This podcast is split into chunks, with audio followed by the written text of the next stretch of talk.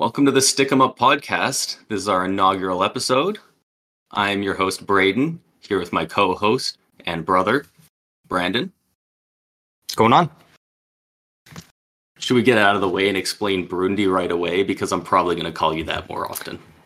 Yeah, we might as well. I think you're you're gonna have to be the one to explain because you kind of came up with with all of this. So Yeah, I was there even much evolution to it, or did I just um, we called you you, you we I- always called you Bear? I think it started. I think one time. I think you you um you tried to call me like Brandon, but you almost did it. You did it in almost like a British accent.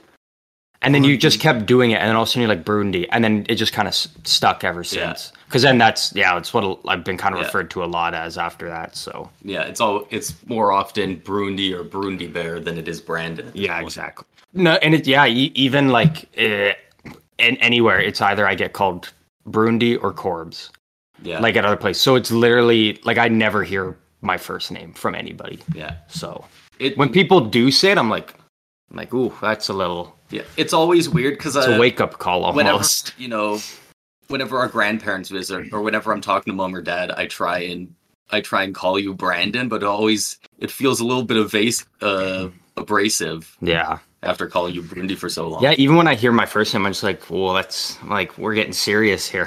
I feel like I'm in trouble when I just hear Yeah, my first name. Yeah, it's like when most people hear their middle name. Yeah, yeah, literally, exactly. Um, but yeah, welcome to the the Stick 'em Up podcast. Uh, this is uh, episode number one. Um, I think we'll just do a little bit of housekeeping to start it off. Uh, just kind of kind of talk about ourselves here a little bit before we before we dive into the big topics here. All right, I'll start with uh, a little bit of hockey backstory for me. I am a Tampa Bay Lightning fan. Go Bolts! Uh, we live in Calgary, and uh, back in 2004, uh, I at the time I was a kid, and I was I was real small. So when Marty St. Louis won the Hart Trophy, uh, I was just like, man, this guy is boss as fuck. So I just uh, started cheering for Tampa.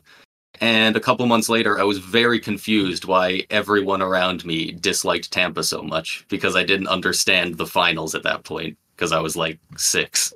Yeah, yeah, yeah, and, and this area especially, like if you're a Tampa Bay fan, there's a lot of yeah, the whole there's a lot of the hatred whole it towards him. It anything. Like they, uh, yeah, they uh, definitely harbor some ill will.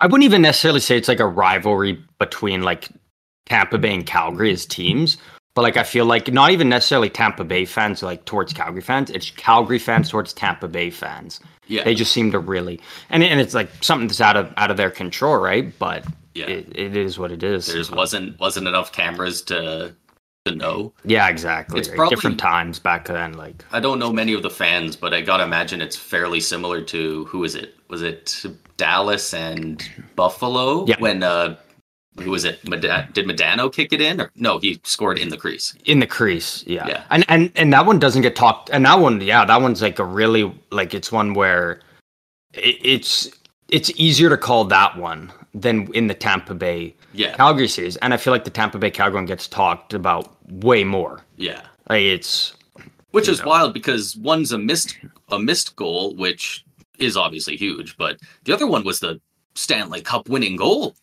yeah. Like that's yeah yeah that sealed it right there. And it's and again also with calgary fans like not like not to shit on them but also to shit on them it's like okay sure okay sure it was in. But like there was still the whole rest of that uh uh that game there that calgary could have won. And then because i was in game six wasn't it? Yeah, and then so then there's still all of game seven that they could have could have won. So it's like again it's like okay maybe it was in but like there's no guarantee they even win the cup.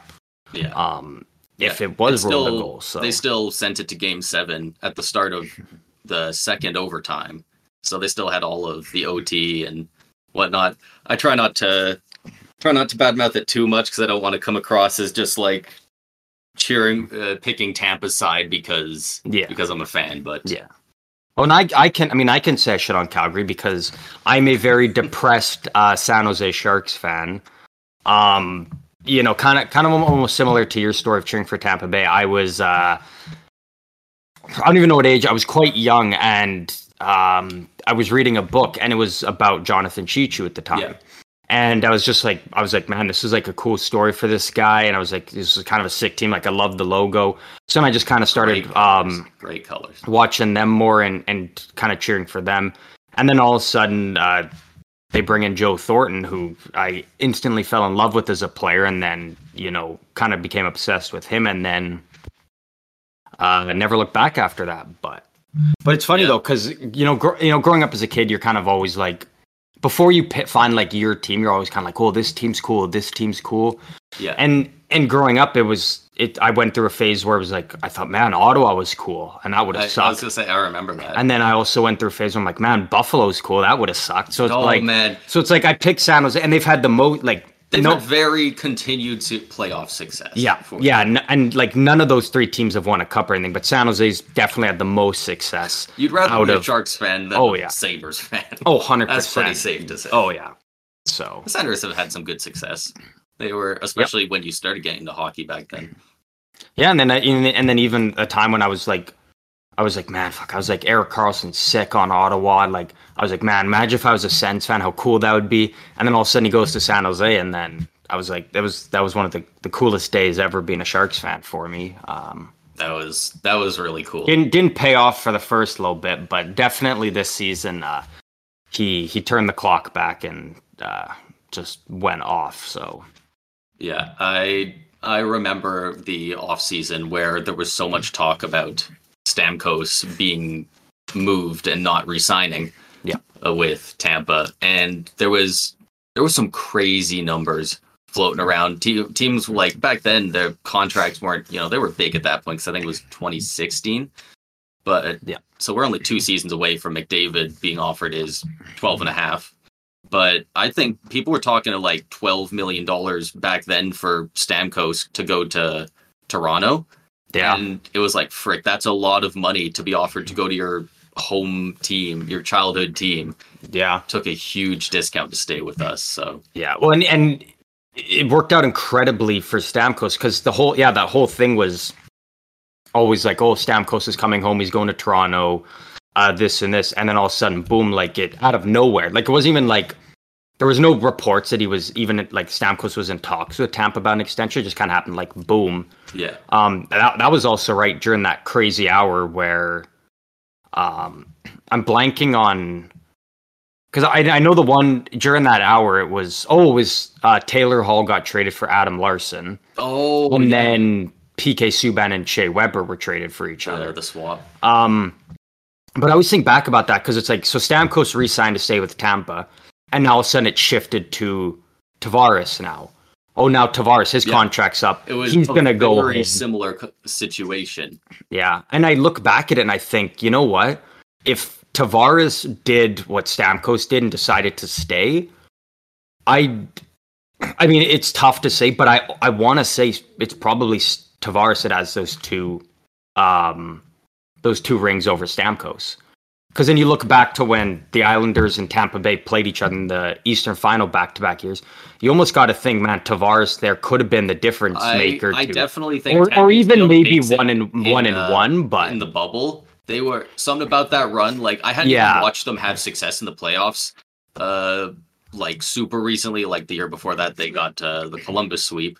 But uh, like I didn't, it didn't feel like it had uh, that magic up until that point. Yeah. As soon as Point scored that five OT game winner in game one of the playoffs, yeah, everything after that, I was like, we play each team game one and it'd be like, oh, we can beat this team. yeah, yeah. So I- may, maybe, maybe, maybe beat- one and one. Maybe they each get one because I, 'cause we especially did I think we- the second year We, so we went to game seven that year and we won game seven one nothing. off a shorthanded goal The only shorthanded goal the Islanders let in that that entire, entire year. season. Yeah, Which and is- you, and you got to think like throughout that entire series, it's like maybe Tavares pops off in one of the earlier games and the Islanders win, or he makes a difference in that game seven. Like, Yeah. and you almost got to think like, man, if if he had that loyalty that Stamkos had, he's probably got at least one cup, I would say. And but hey, look at look at look at him. He's he got to go to his childhood team he and at least gone to a there, conference so- final Yeah, two. yeah, exactly right. He would have got out of the first round more than once off a a lucky goal, but Um, enough, enough shit talk in Toronto. I'm sure Yeah, there there'll be what? plenty more in the future of that. Yeah, and you know what? He's uh he's making eleven and a half mil a year. I'm sure he's not uh not too upset. Yeah, no, I, I think he's, and and he's only got two years left, and then it's, you know, I, I don't think he's ever gonna leave Toronto now. I think now that he's there and he's the captain, like he's, Yeah. he's gonna stay. Um, but you know, they'll they'll have to figure out what what to do there because they're they're kind of Very interesting to see what his uh cap hit's going to be like on his next contract. Yeah. Yeah, because like he's not even gonna be like a like he's gonna be on the older side, but he's not gonna be like, you know, in that that Giordano type situation Yeah. where he signs two years at, at league minimum because he just wants a cup so bad, like he's already Yeah. made his money. Like Tavares could probably still sign a, a, a- a- like eight eight and a half team would million at like eight. a team would sign him for eight for five years or something. Like he, he can still get a decent contract if he wants, but if he wants to stay in Toronto and win a cup there, he might have to take a a, a, a big discount to put a good group around him.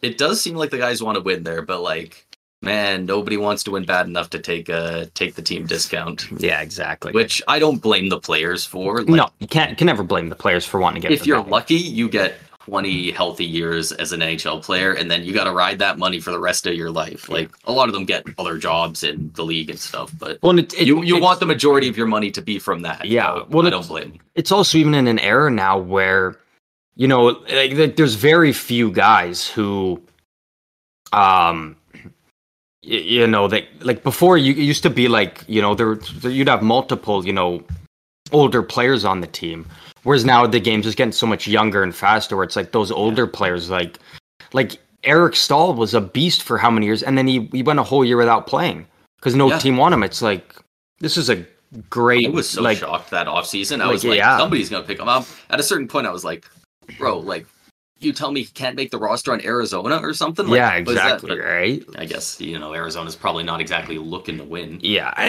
and and you know maybe it, and it, there is still the argument like maybe he didn't um necessarily sign because then he wouldn't be eligible to play in the Olympics. That's true. Whereas then now he was able to, and I think he did sign after the Olympics.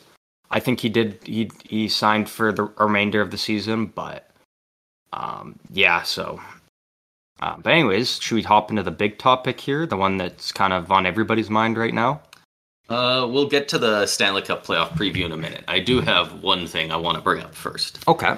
Uh, last night, uh, as uh, fans do, it was very late at night, and I decided to watch a video simply titled "Every Tampa Bay Playoff Goal Since 2020." Okay. Uh, it's like an hour long. It's great. Yeah. Uh, but I noticed something on a rewatch that I had kind of forgot, and I just want to ask you something. When you think of, there's a very specific archetype of player that is a good player, but when the playoffs hit, when moments get clutch, they become not just bad, but detrimental to your team. Can you think of any examples of players like this? Just off the top of your head. Wait, so players who do something stupid and end up costing their team. You know, Well, I mean, like if you want to, like if you're thinking about of like a player who's like of a of a high uh, over an average um skill. yeah, not level a, not, that- not like I mean, a bottom six. The, player the first guy that comes to mind for me would be Kadri. Exactly that, and that's would- exactly would- the answer I was expecting. I mean, in recent years, he's he's he's gotten better. I'll give him that. gotten- he's but, gotten a bit and he's better. he's got his he's got his ring finally. But yeah, those years Oh, with. Toronto, like Yeah, and and even now he's you know I, I don't think he's gonna get re-signed. I think he's kind of worn out his welcome. But even a guy like Michael Bunting, like he yeah, I don't think you know he he really kind of afford to keep him. Matthew Knies kept him out of the lineup, and Knies is only going to get better. yeah exactly. But uh, yeah, those those are two names that I very much expected. I'm really glad you didn't say the name that I was thinking of because I found this not incredibly shocking knowing him, but I did not remember. Uh, I was watching and I've in, got a name in my head, so I'm curious to see if it's gonna be that in name. Game Four of the 2020 Stanley Cup Finals in the bubble, uh, Kevin Shattenkirk scores to put Tampa up three one in the finals in OT on the power play, a penalty taken by Captain Jamie Benn. Ah, Same guy who just in the past week he played. What did he play? Like 42 seconds of time on ice before cross-checking down at Mark Stone and take Yeah. and getting himself taken out of the rest of the series. Yeah, pretty pretty much the rest of the series. Yeah, like he only came back. He was only able to come back in that game six, and they just got just shit kicked in that one. Yeah. Uh, like not Wow. only is he a player, a pretty good player, but that's your captain Yeah. getting taken out for that time. Like, you know, that's two and times. and not only that, but in a year where Jamie Benn kind of really revitalized his career yeah, because he looked awful the last last couple, and then this year he really put all the pieces back together. Yeah, Um, yeah, I, I didn't know he was the one that that took a penalty there in in that game. yeah. um, I was just watching. It was just going through all the goals, and then it, you know, it shows the goal, and then you know the next six, seven seconds of Yeah. the broadcast, and it shows all the guys selling, and it just shows Benn just sitting there in the in the box looking all pissed off, and I was like, that's right. He was. Wow. And that and that one's Like, such a brutal. tough it's a tough situation when viewing it because Yeah, he. I'm pretty sure it was like a minor penalty. I don't think he like you know. I don't think he was like serving a five minute or anything in OT. But I, I and and so his one this year I have a I have a very hard time grasping the concept because you compare it to and again it's like you can compare it to so he got two game suspension right, but it, it's basically three because he was tossed out of at the very beginning the of very game beginning. three, so he missed that entire game. So call it a, basically a three game suspension. That's what Michael Bunting got for his hit on Cernak. He got three games, right? uh, yes, I believe he got three. And I I think what Bunting did was way worse. And then also on the flip side, you can even say, okay, look at what Pietrangelo did to Leon Draisaitl. Yeah, like goes deliberately out of his way to two hand chop him. yeah, And it's like I feel like what Pietrangelo did was way worse compared to Benn. So it's like why did Benn get those games? But regardless of that, I think Dallas did win those two games that Benn was suspended for the entirety of. Toronto also won the games after Michael Bunting was gone. They lost that game that he put them down for so much, but they won the next like three games. They won the next they won the next three, yeah. And then it, it bugs me because people say like I see a lot of people and and maybe they're just caught caught up in the moment of it, but they're they're talking like oh you gotta like just strip Jamie Benn of the sea right now. Like I don't think he should play when he's done being spent. It's like, okay, yeah, sure, be mad, but you could like especially now when he came back, game six back at home, you can't justify not playing him. Like that's your captain. He's a Yeah. he's a leader on the team. Like he's That's got the seat lot for a reason. than it being Michael Bunting. exactly. Who and especially More where of a loose cannon and much less of a player. one I especially more where when Michael Bunting came out, they had Matthew Knies who came in who was who played well. He like he looked like he belonged. Whereas uh, I think it was Fredrik Olofsson came in for for Jamie Benn. Like and he played Yeah, on the fourth line. keeping Benn out. yeah, and he and he like Olofsson, like I'm not not shitting on him as a player. Like he, he's a good player, but he's no Jamie Benn. He doesn't bring to the team what Jamie Benn can bring. And even if even with Benn, if you're pissed at him, just put him on the fourth line.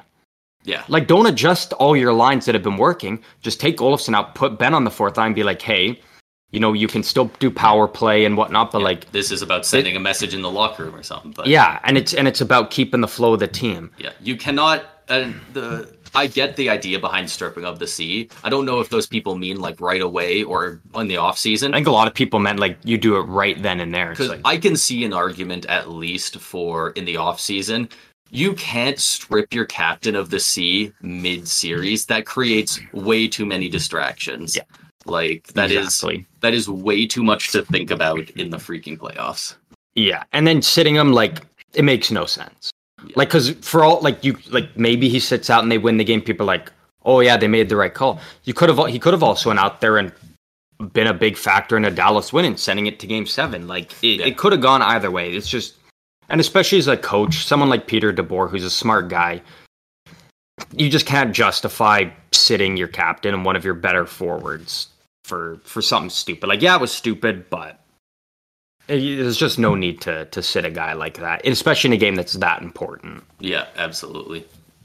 Yeah, I was just watching that video last night, and I thought that was uh, Thought Yeah, that was an yeah. interesting parallel considering that like just happened in the past week or so. And I almost think like if he got, but and again, it's like maybe if he got suspended in game, like like one or two, and then Dallas just loses out and gets swept, then maybe you know he would come into the the conversation or like the conversation with like a Kadri or something, especially also with um the the the uh, penalty he took in 2020 that you brought up earlier. And so yeah, it's like I don't think he's necessarily in that conversation yet, but like maybe Yeah. maybe it's something. Especially Yeah, I don't think they make that's the I don't think next that's year. necessarily his reputation. but, Yeah, uh, no, but again, it's like if they make the playoffs next parallel. year and he something like that happens Yeah. again, you know, it's he he might start to get in that conversation. While we're uh, while we're talking about Kadri, uh, I just want to bring up like what was he saying at the end at the press conference after they won the cup? He's like, you know, to all those people who doubted me and all that stuff. Like, yeah, it was. I I get he wants to be feel vindicated and stuff, but yeah, those people were those Toronto fans were insanely justified, right? Like no no Toronto fans were saying Kadri's a bad player or they don't like him. yeah, no, They were going, dude, stop getting suspended in the playoffs, which is insanely fair. yeah. I think it, yeah, I can't remember what he said. It was something about all those people who like thought I hurt the team or something, or thought I hurt the team in the playoffs or something. It was something like that, and then he just said, Yeah, "You can yeah, kiss You hurt the team by not playing because you're good. Yeah. Like we are literally asking you to play for the team in the playoffs. Yeah, and it's and and all the stuff he got suspended for was unnecessary, stupid stuff. Yeah. Like it, it, it had no impact on on the game at all. So, um, but yeah, yeah, that'll be interesting to see with, and especially now, you know, Dallas. It's not like they need You know- Benn a ton either. They got a lot of good young talent coming up. They do, they do, yeah, and and again, yeah, it's also like, and I haven't seen the full thing. Even a guy like Tyler Seguin uh, looked fucking terrible.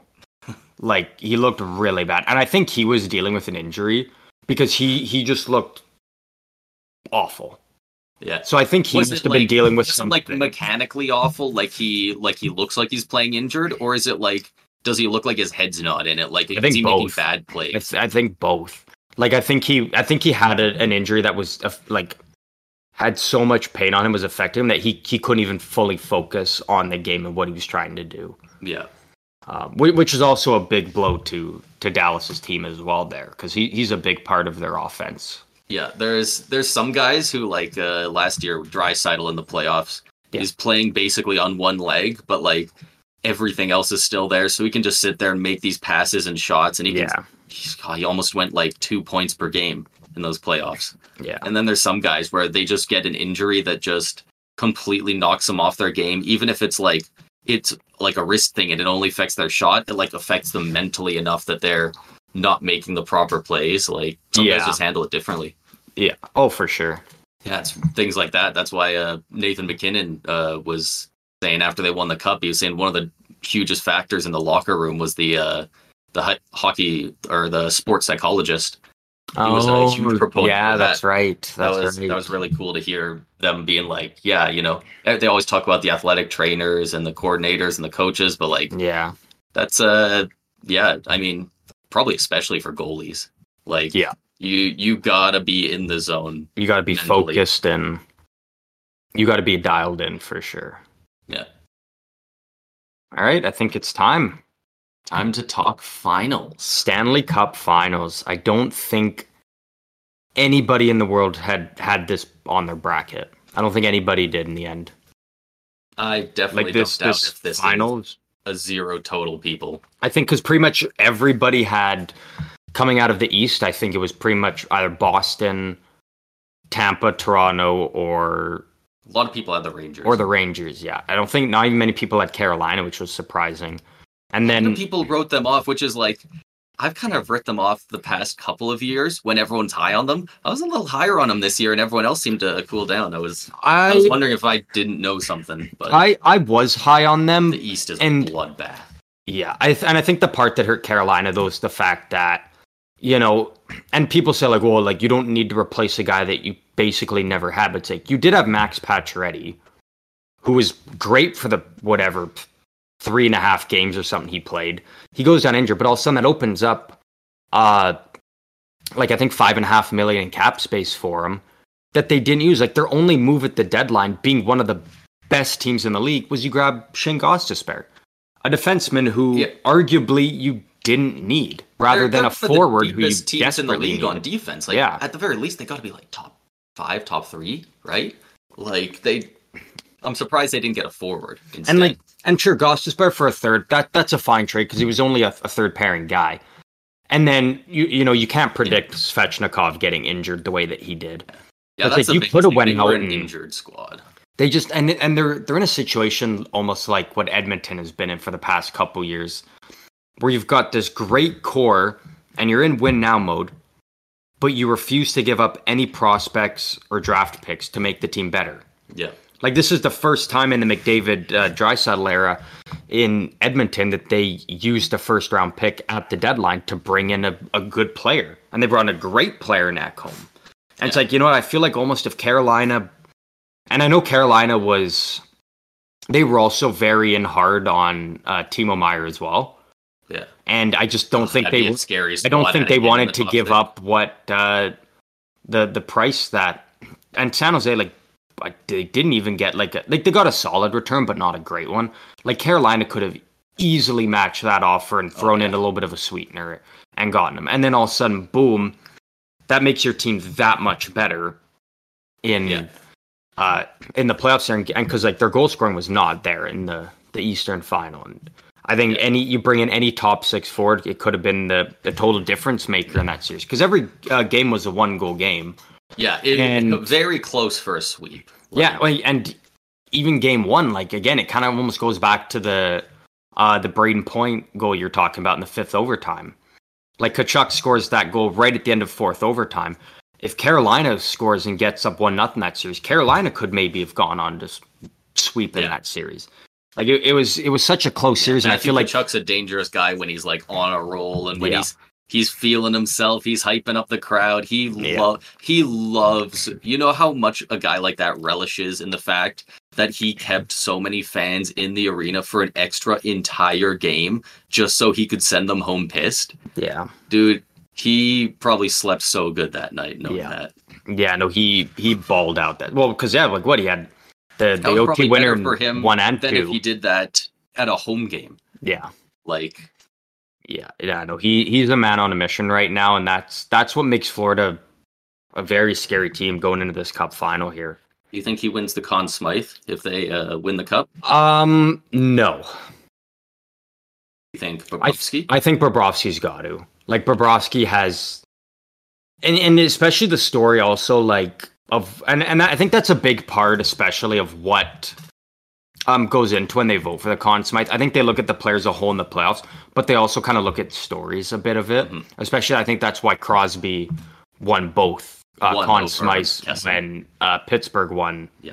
Uh, their their back to back cups, and I think especially Bobrovsky, like he didn't he he wasn't even the starter come the beginning of the playoffs, and then he finally comes in, and I think what he came in, I think halfway through Game Four against Boston, and so then he's in in there as they go on to win win three in a row and win that the series. record-setting Bruins Yeah. for sure. And then they go on to, you know, slap around the Maple Leafs and then slap around uh, um, Carolina as well, you know.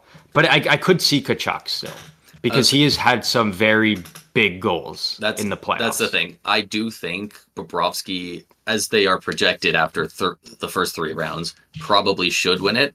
I think they would like to give it to Tkachuk more. He's so out there. They had him on TNT in the pre- like the pregame of the one uh, NBA game or whatever it was. You Yeah. know, he scored. He's scoring these. Not just uh, is he putting up points, but he's scoring like overtime goals. You know, things that grab a lot of headlines. I I think they probably give it to him, even if Bobrovsky definitely deserves it. Yeah, and I could see that, especially because again, like I like I mentioned earlier, like Tkachuk has so many, uh, just huge goals, um, throughout the playoffs. Like I know he had that big, big uh, game-winning goal in Game Five against the Bruins. Um, yeah, he had the game-winning goal in that one, didn't he? I think so. I'm gonna double check I before I, had the before I look like like a on the game here. seven game winner. That was Verhaeghe who scored that one. Yeah, yeah, Ver, yeah. Verhaeghe got the uh, the the one in game seven, but he, even and uh, against Carolina, like he got the OT winner in game one, OT winner in game two, and then basically called a third OT winner in that game four against uh, against Carolina because he, he scored with like what two seconds left or something. Yeah. Okay, yeah. So he did have the OT winner in game game five against the Bruins. Yeah. because then that's when he um was saying to the guys afterwards he said like hey you know um it was something like we're, we're, we'll be back here like in, like let's get used to this room or something and then Yeah. uh, we'll be back and you know he, he's balled out every step of the way uh f- for them so it's I, I could very well see Matthew Tkachuk winning, and especially an American player in an, in an American market, like that's also a pretty uh, a pretty high draw there as well. All right. So who do you see uh, being the Conn Smythe winner in Vegas if they win? I know this one seems a lot, a bit more difficult than uh, Florida. Florida's got some outstanding players right now, but uh, Vegas kind of been doing it a lot by committee.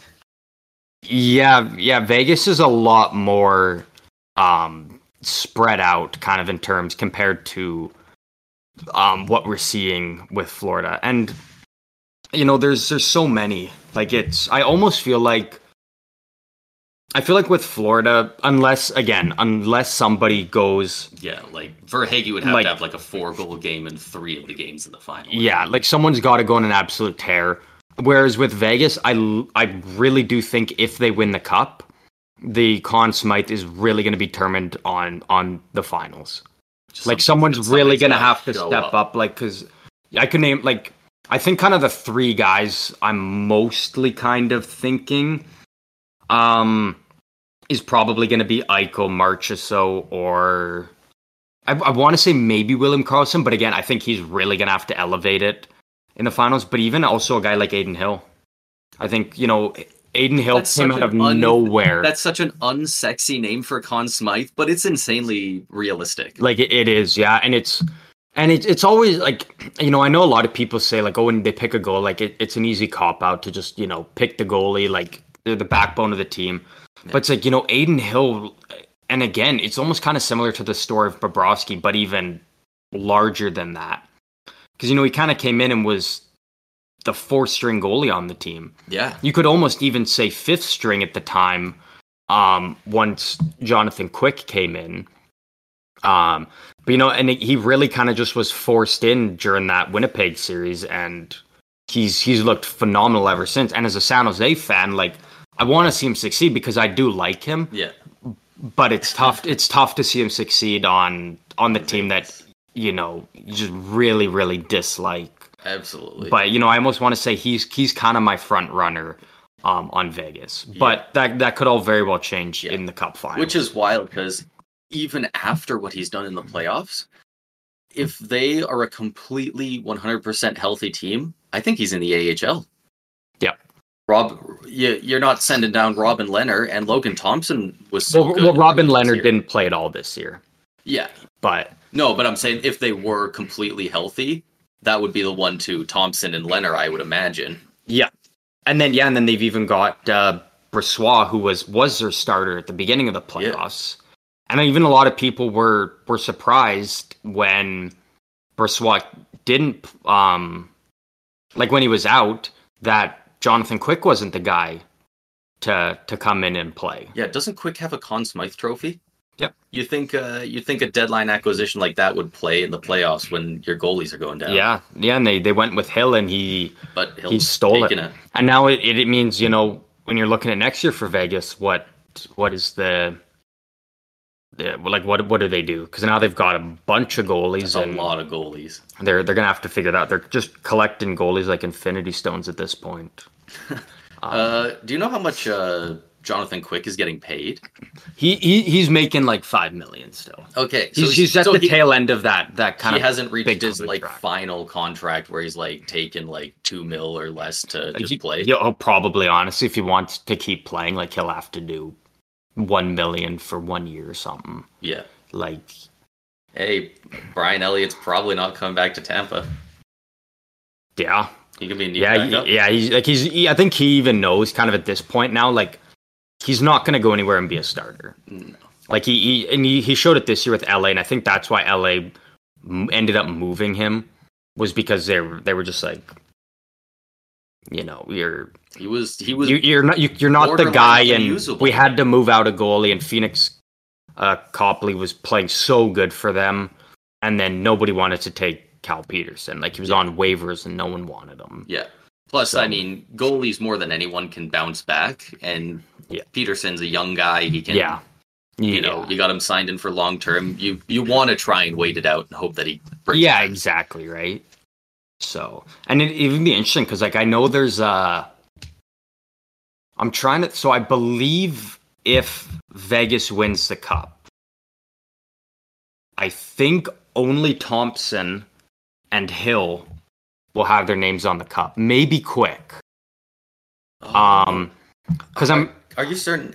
Because only two goalies are really eligible for the player section. But then I guess because the the team gets like a certain amount of players, certain amount of goalies, coaches, and then I think they get like a couple extra spots. Like I think they get like five or six. Like because I you can add like other other people because like in the past, you know, there's been like can't- his name escapes me. I think it was the the GM or the owner. I think it was the owner of the Oilers. One of the Gretzky years put his dad's name on the cup, and it's one of the few names that's xed out on the cup because the league was like, you can put like somebody within the organization who you think deserves it, but you can't just throw your dad on there. Well, that that was even like when the St. Louis Blues won the cup. Um, that year, the, the whole big story was that that young girl Layla, Oh. who who was a big inspiration of the team, and people were saying, "Well, you got to put her name on." Like, I think she got a ring, that's cool. but people are like, "You got to put her name on the cup," and it's like, again, like it's a cool story and whatnot, but like. You, you don't just put a random like well not I don't want to say a random fan but like you don't put a fan's name No, on the cup You can't like, do that the one time because then every time something like that happens, people expect it, and it it kind of becomes this weird like thing that like the Masterton trophies come into, where it's like originally you wanted to like you know reward and bring awareness to the hardship some players did. But now it's become this weird thing where it's like we're trying to compare traumas. Like this guy rehabbed an injury and also had a concussion, and then he came back and willed his team to the playoffs. And it's like, well, this guy's mom died or he has cancer, and it's like you're trying to compare all these traumas, and it's it just feels wrong. Yeah, and it's and I would like and that's also the thing. It's it's because every team gets to submit one player for the Bill Masterton, Yeah, and they have to pick three, and then out of those three, only one, and it's like, and you know, maybe I'm maybe the players. I don't I don't know necessarily. Like if you're a player and like you're a finalist and you don't win, like I don't know I don't know how you feel about it exactly. yeah, But like again, yeah, it's stupid because it's yeah, it's it's basically It just comparing trauma of players yeah. It seems to breed some like toxic Yeah. conversation. It really feels like a, a Twitter conversation from start to end. yeah. like yeah trying to compare something injury based that like happened within hockey versus something completely unrelated where Yeah. like you know family issues or if a player enters like the player assistance program like Yeah. it's it's completely different stuff it's Yeah. honestly they should if they really want to do it they should like i don't know if they put names on the master masterton probably not maybe it's on like a plaque on it but they Yeah, should just like sure. they should just award it to one player per team and just have like have the team pick them and then like just all of them can win it Yeah. like Yeah, and then and so going back to the the original topic, um, so I I don't know for sure, but what I believe is so if Vegas does win the cup, um, Logan Thompson will be on there for sure because he played enough games in the regular season. right Adin Hill will be on there for sure because he'll have played in the Stanley Cup final.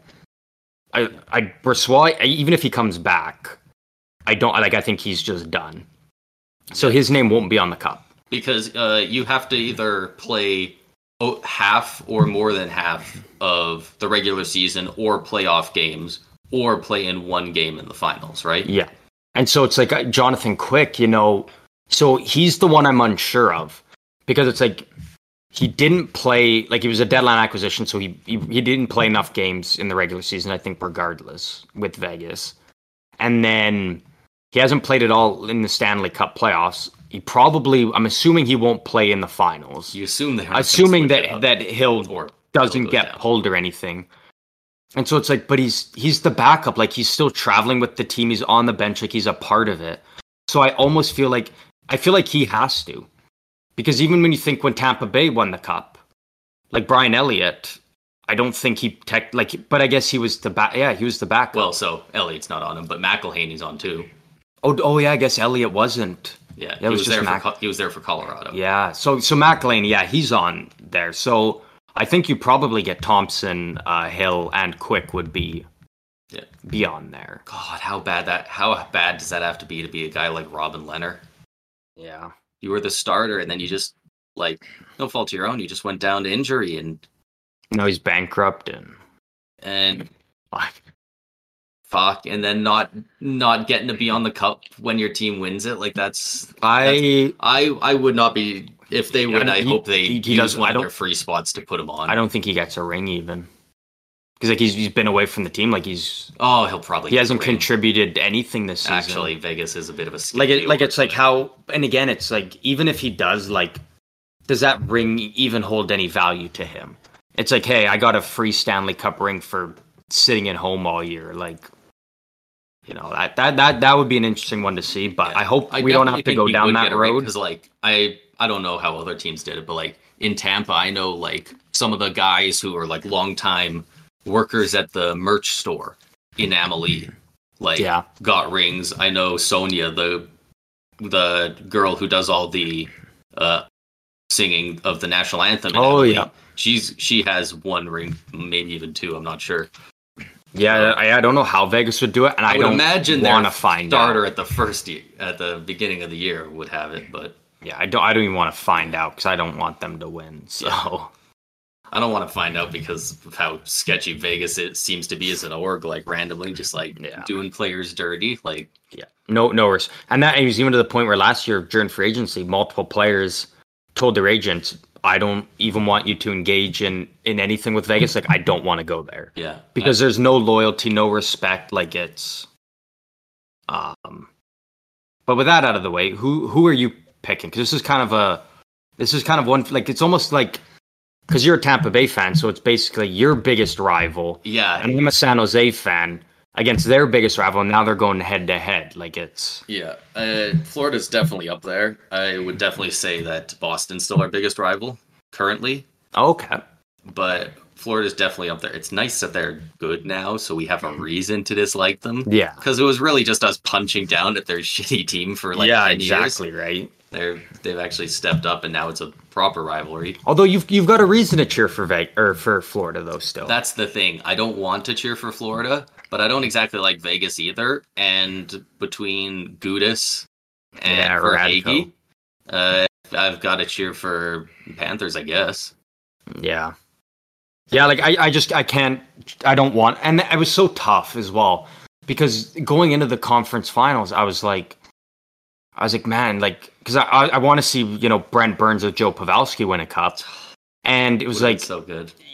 and it was I was cheering for both of them, and I was like, man, you know, if they were in the finals, like that'd be tough because one would finally win a cup, but then the other one loses again in the Stanley Cup final. Like Brent Burns has lost once, uh, Pavelski Yeah. twice, and I was like, even if just one of them can get through, and then they both got, and I'm like, I, I really don't want to. I don't want to see either Florida or Vegas win a cup, but I got to cheer for Florida because Yeah, it, as, as a San Jose fan, you'd never hear the end of it if if Vegas uh, yeah. won the cup. Um, who who do you think is going to win? Like I know I know you're you're kind of back in Yeah. Florida more, but who do you think will win between the two? I am fairly confident that Florida is going to win. I would I would say in Vegas is a good team. I'll say Florida in six. Yeah, I think that's kind of what I was thinking. Because my when I was thinking about it first, I was thinking I think Florida takes game one, and then Vegas bounces back because Vegas is the home team. They strike back and take game two.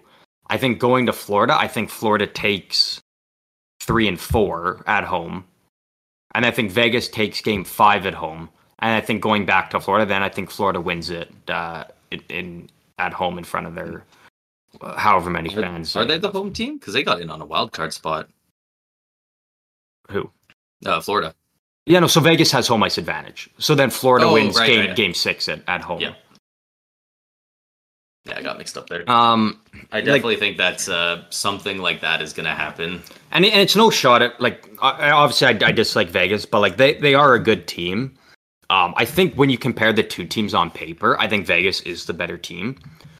But Yeah. the the momentum and the mojo like that Florida has going, like what are they? Since going down three one to Boston, they're eleven and one. Yeah. And that that one loss against Toronto And was so wasn't even necessarily a loss. Like they that Florida should have won that game. So like Florida could have easily been 11 and 0 since going down 3-1 to the best regular season team of all time if if you want to call Boston that this year. Yeah, like it's it. They're they're on an incredible run, and I don't know if it it's an argument for or against them that so many of them are close games, one goal games. Like, does does that mean they aren't leagues better than their opposition, or does that mean they know when to shut it down? They're clutch when they need to. yeah, be? I think like, they're just a gutsy team. They just like, find ways They're to winning get it the done. games playoff style. Yeah. Like, Yeah, they they're just finding ways to to get it done, and it's um, uh, it's it's honestly really incredible. Like, especially when it's you, there was a conversation earlier this season because um, Florida went all in last year, and they traded their first round pick, which is this year in 2023, to Montreal in that Ben Chiarot deal. And it, and it and what uh, it wasn't even a protected first at all. Like it was just straight up a first round pick.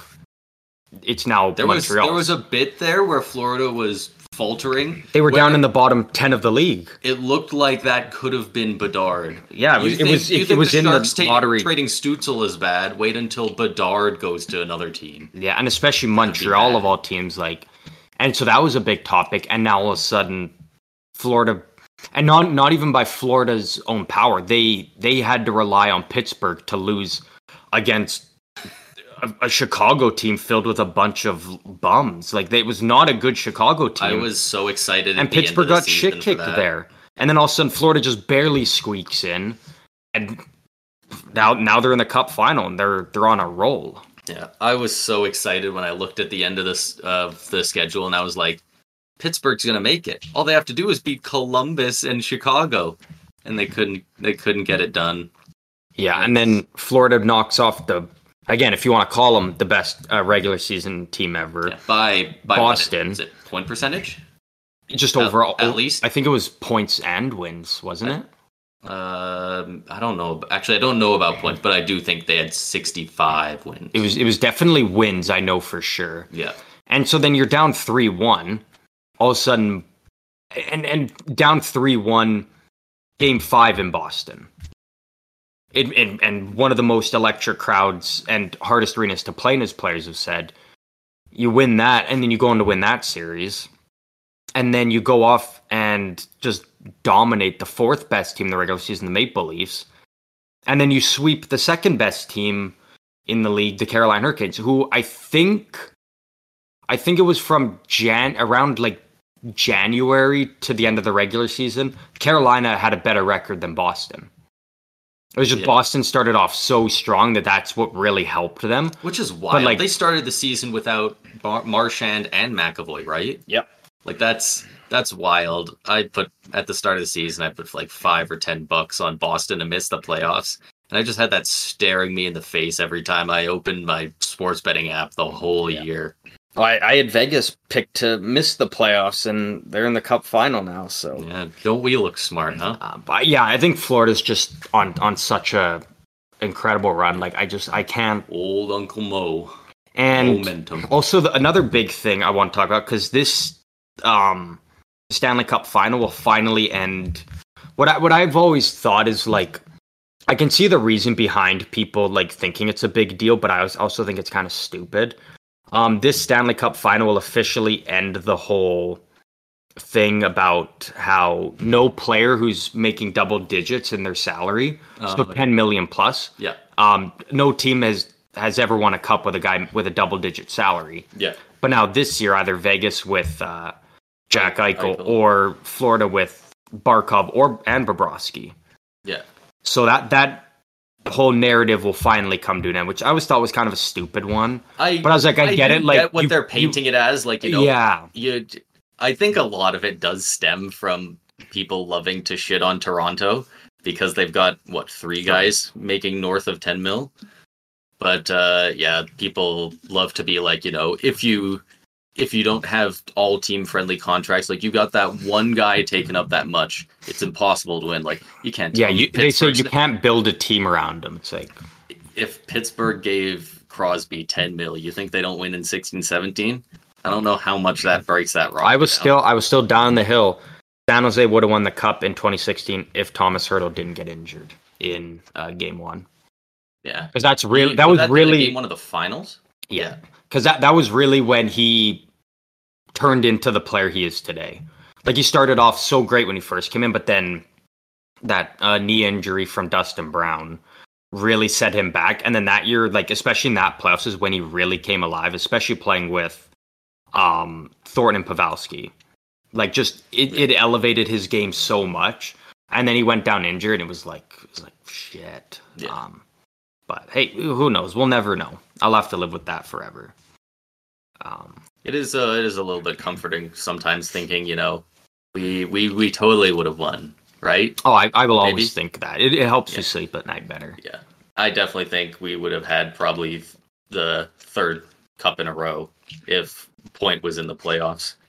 He is such a goal.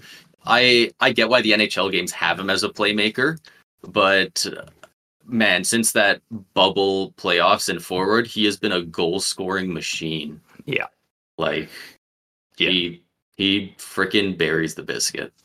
Yeah, Yeah, no, I'm I'm I'm going with I I like the pick of Florida and six. I think they even maybe Florida and five. Like man, they're Yeah, I think they're having a like they're having a tough time losing. Like Vegas is a decent opponent, but I mean, look what they did to Toronto Hurricanes. Like, who who wins in the finals? Hurricanes or Vegas?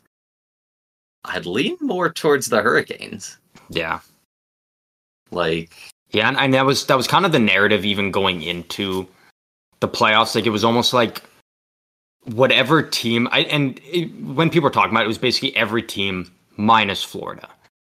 It was whatever other team from one through seven made it to the finals. Pretty much everybody thought that they were going to have the advantage over whatever team made it out of the West.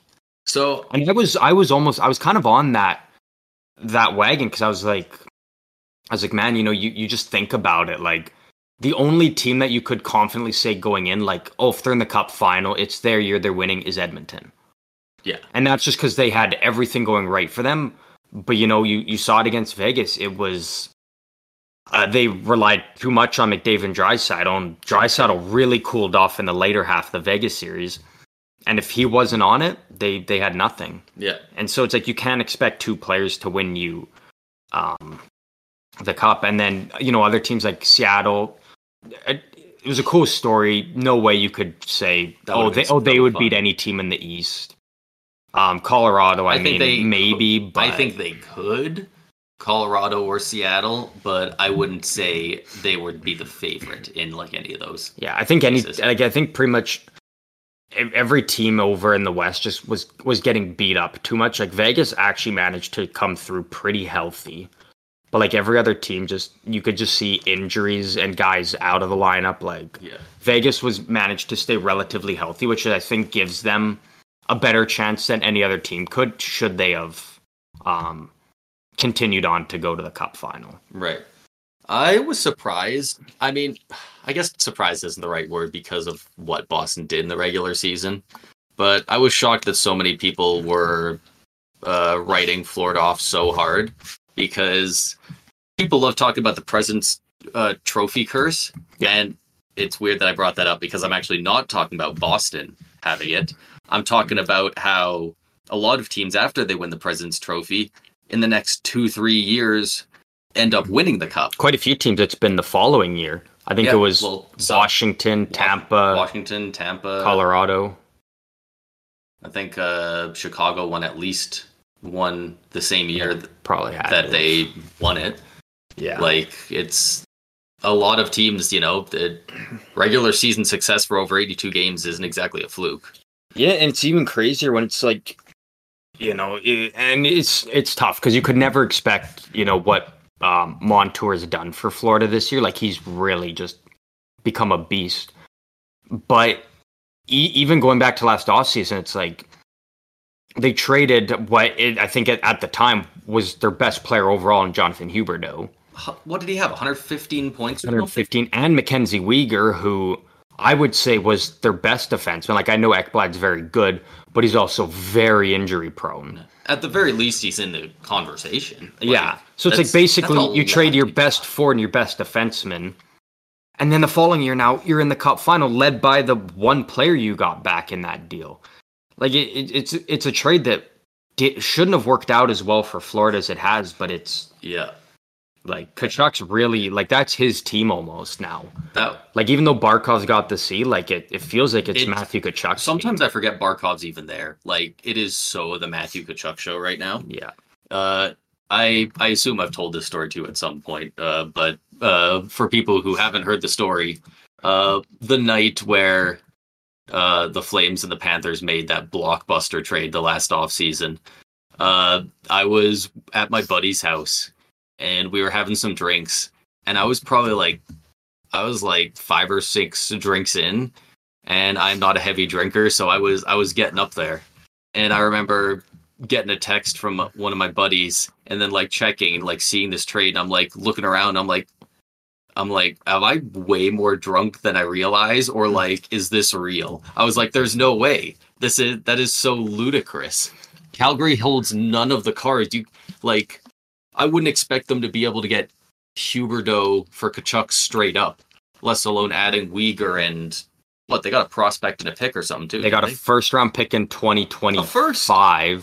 and then yeah, uh, Cole Schwindt, I think was his name. He's playing with the Wranglers right now. yeah yeah, no, I, I remember that because that's masterclass by Treliving. Regardless of how it turns out, at the time, like taking into context, it looked phenomenal. and not only that, he was able to get Hubert and Weegar locked in after that. Yeah. Like he he got them in, so it's like we now because at the time it was like, well, I don't know if Calgary won because Yeah. like Hubert and Weegar could play one season then dip, but like Yeah. he got them both faced. locked in. And I remember when that trade happened because I was thinking, because the very first thing that just popped up is like, is was just that it's confirmed that Tkachuk has been traded to Florida. I was like, okay, so I was thinking like, what could the return be? I was thinking it'd be like maybe something like Lundell, I was gonna- I was Sam Reinhart, a first, and and and something else. And I thought, you know, probably have to be something like that. And Honestly, then all of a sudden I see Huberdeau and I'm like, okay, fuck. So is it like Huberdeau for Tkachuk one for one? that's what. And then all of a sudden I see Weegar and I'm like, holy shit, okay. So Calgary actually got a decent return. And then you throw a, a first in there. It's like, it's like, Yeah. you thought Calgary hit a home run there. Like, like I would have expected like like Mackenzie Weegar and a first, or like Lundell and a first, and like that's it. Because like yeah. because like the Flames' hands were absolutely tied. Everyone knew that Tkachuk wanted out. Like And it was only, you got to get something for him. and it was also Tkachuk wanted out, but there's only like three teams he wanted to play for. Yeah, it was like Florida, St. Louis, and I, I don't even know the other one. yeah, I don't know where else. I can't think. I can't remember. Probably the the top of my head. Rangers or something, but like He that- wanted to go somewhere His hands nice. were insanely tied. It's wild he got what he did. Yeah. So congrats to him on the new job in Toronto. Yeah, and and that one's weird because like a lot of people like, oh, you. He gets a lot of unfair criticism, but like he has made some really like he made some great moves with Calgary, and some didn't pan out. But it's like at the time they looked like phenomenal moves he made. Yeah, Um, and I'm I'm very interested to see what Calgary can do with a not old style coach Yeah. anymore. Yeah, Not they- they got- the Sutter system. Yeah, and, and I give credit to Calgary for um, building within, going with Conroy uh, as their GM, and I think they're looking at um, one of their assistant coaches that was there with Sutter for the head coach job, or their AHL head coach. Um, and I hope they, I hope they do something. Like I really hope they just go full, like all in on growing and building from within. Yeah. Because like I, I see a lot of talks of like, oh, they're looking at this guy, this guy, this guy is coaching. It's like, especially Gerard Gallant. It's like, at what point does the NHL move away from just recycling the same coaches over and over? It is like you see the same coach just bounce from team yeah. to team to team, and say, okay, if he can't get it done anywhere else, wh- how? Why is he going to make it work here? Yeah, it's an incredibly incestuous league. There's there's 40 general managers who can general manage in the NHL, and there's 32 jobs, and whether that be coaches or GMs, and they just they just play musical chairs with it. One one hops out, and then the other guy jumps in, and then they Yeah. wait a bit, and then he gets back in there, like, Yeah, and then it's just a constant cycle that never ends. It yeah, seems. and then eventually, if you've done it long enough and you don't feel like it anymore, you pull a Kyle Dubas or a Barry Trotz and you move up, and because uh, Yeah. Kyle Dubas it just got uh, picked up by Pittsburgh to be the what is it, president of hockey ops? Yeah, yeah, he's not even GM. He's president of hockey up. So he's he's doing he's he's exactly what Brendan Shanahan is over in uh Yeah. Um He didn't like how Shanahan was doing it, so he's gonna go do it himself with Crosby. yeah, and now yeah, Barry Trotz is now officially in as Nashville's GM because David Poile. Oh, he is the finally GM. Yeah, yeah. He's so probably gonna. so it was be good at announced during the season, and they made it sound like it was a movie that's happening right now. But Poile finished out the season with Nashville, and now Barry Trotz is in. So now he can work with the team this off season and uh, build the team in whatever vision They uh, he sees fit. Nashville also just signed uh, Andrew Brunette, didn't they? Yeah, they that was a greasy move because that came out of nowhere. Because I saw that Andrew Brunette got hired, and I was like, like they've already got a coach in John Hynes, and it happened like it all was came out in the same thing. yeah. It was like John Hynes fired, Brunette hired. It's like damn, like so they already had their guy picked Barry out, ready to not mess around. Like yeah, Like he he goes hard with what he does. It's got to be tough for Hynes. Like you think you got the John, all of a sudden it's like, yeah, you're you're done, and all of a sudden your replacement's like He's- looking in right after you. He probably saw it coming a bit. Like Must have. getting when whenever a new GM comes in, a lot of them like to you know let's get rid of the old guys. I'll bring in my guys, and my team will do the work. and I I I'm happy that Brunette has another chance because I thought he did really good. I was so with shocked Florida last went, year. He just went the whole year without a job. No, he was uh, assistant coach with the Devils. Oh, okay. But it's like, and I've never been a big fan of Hynes. Like even when he was with New Jersey, I wasn't a fan. But with Nashville, because well, they're what they were, they were right in there in the playoff mix for the final spot. And they sold at the deadline. they sold at the deadline, and that was also with um, Roman Josi going out injured, Filip Forsberg, Ryan Johansen, and Matt Duchene. Like all their big players were were were gone. It was Like they were out. it was a borderline AHL team, and Yeah, and they see Soros and they went on a- to the playoffs. yeah they went on an incredible run. It's like man, like you know you have one of those guys in the lineup, and and they don't got injured for however long it was at the end of the regular season. You're probably in the playoffs. And so, you know, I give Hynes a lot of credit for what he did with that team coming down the stretch in, in a really tough spot. Like he he did a good job and I, it'll be interesting to see. I don't know if he finds a job somewhere else necessarily as, as a head coach. Probably only somewhere as an assistant coach or maybe even the was gonna AHL, but they like we said, the league loves to recycle the same guys. I'm sure he'll find somewhere to be signed on to something. yeah. Um I I think that kind of wraps up. I'm say I have no idea how we're doing for time, but it feels like that was a pretty good chunk. Yeah, I think we, we kind of covered it. So I think our, our official prediction is uh, going with the Florida Panthers in six games. Um, and I don't think we've necessarily worked out the time frame want for for how often we want to, um, oh fuck, uh, upload um, episodes and whatnot. But I think we'll we'll kind of hammer that out and get more on a little bit of a schedule here. Um, Yeah, I think we're hoping up. once things settle in and we uh, get more used to it, we'll probably be doing about once a week at, Yeah, at least. at the- at the very minimum. At the least, we'd like Yeah. to do once a week, and we'll go from there. Yeah. All right. I agree. Excellent pilot episode. Oh, yeah, that was a good one. Uh, thank you to everyone for listening, and we will uh, see you guys in the next one.